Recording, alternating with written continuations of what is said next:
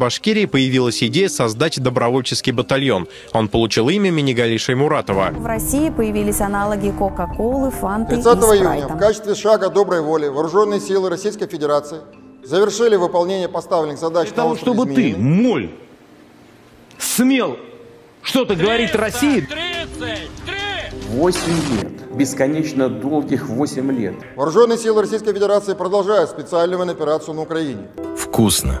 И точка.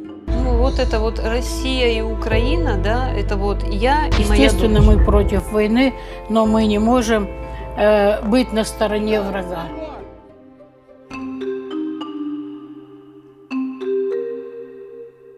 Вы слушаете подкаст «Идель Реалии нет войне». Рассказ Игоря Савельева мы записали в июне 2022 года. Игорь Савельев, Москва, 39 лет, писатель. 24 февраля у меня было ощущение, как будто какой-то фантасмагорический пузырь, который в последние годы надувался и надувался, наконец лопнул. События произошли катастрофические, по масштабу их вполне можно сравнить с событиями 1917 года и более поздних годов, когда часть российского народа погибла в ходе гражданской войны и позже в сталинских лагерях, часть оказалась за границей, а часть как-то приспособилась. В июне я объявил о запуске проекта «Город без Z». Власти придумали тысячу способов наказать за любое антивоенное высказывание. Мы придумали тысячи первый способ выступить против для тех, кто не готов к штрафам и репрессиям. Это близко к итальянской забастовке, когда гражданин не делает ничего, что выходило бы за рамки правового поля. На предприятие, повесившее Z, собирается досье нарушений, от экологических до трудовых. Активные граждане бомбардируют инспекции и надзоры обращениями по этим фактам, используя готовые кейсы и шаблоны. Проверки, которые власти вынуждены проводить, максимально осложняют работу этих предприятий. Это и наказание, пока нет других законных методов, и урок для других начальников. Вешать Z себе дороже, написал я тогда в Facebook. Какой-то степени идея этого проекта возникла от отчаяния, потому что после 24 февраля я, как и многие мои коллеги и люди в России, находился в полной растерянности. Мы прошли все классические стадии – шок, отрицание, гнев, торг, депрессия. Кроме принятия, разумеется. Мне непонятно, что делать, как можно повлиять на эту ситуацию.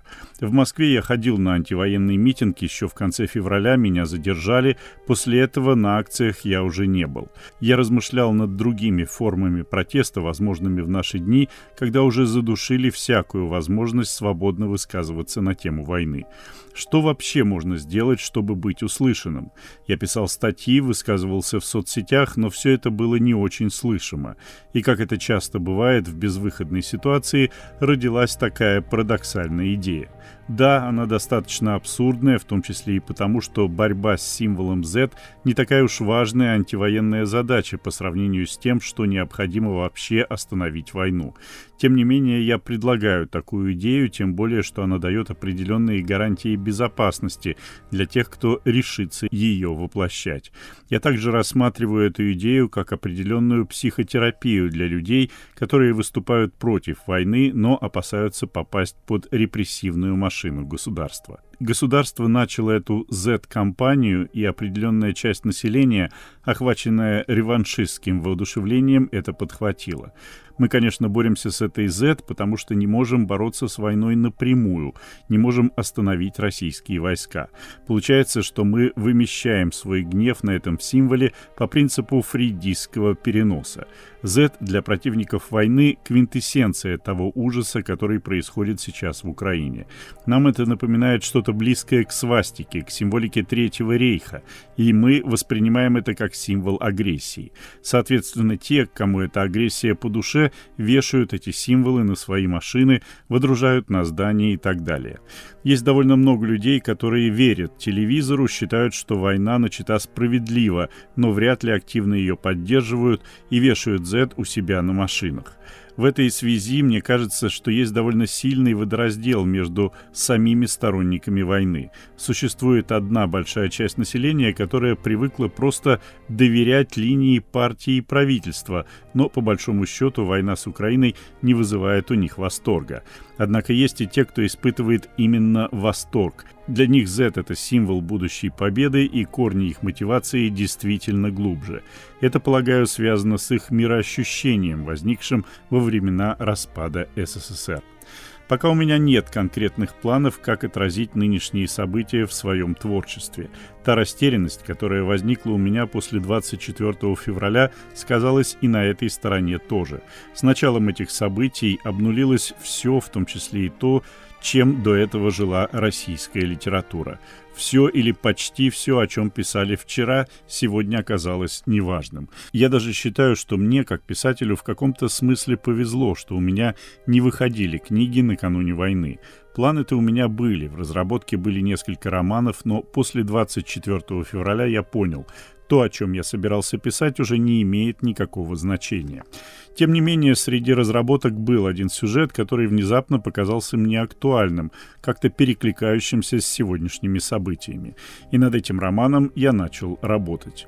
Русская литература в результате этих событий оказалась скомпрометированной, как и все остальное. Например, был расторгнут мой подписанный в январе контракт с одним французским издательством.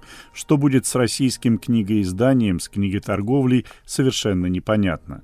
Так что пока я пишу, можно сказать, в стол.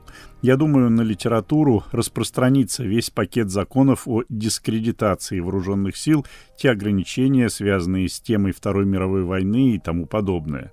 Будут, несомненно, и затруднения с художественным освещением событий нашей новейшей истории, там открывается широкое поле для цензуры. Я думаю, что репрессии за мою инициативу возможны, но я отношусь к этому умеренно спокойно, поскольку полагаю, что привлечение к ответственности по статье о дискредитации вооруженных сил – это не такая страшная вещь, из-за которой стоит молчать. Я как писатель думаю о своей репутации, понимая, что она во многом будет зависеть от того, что я делаю сейчас.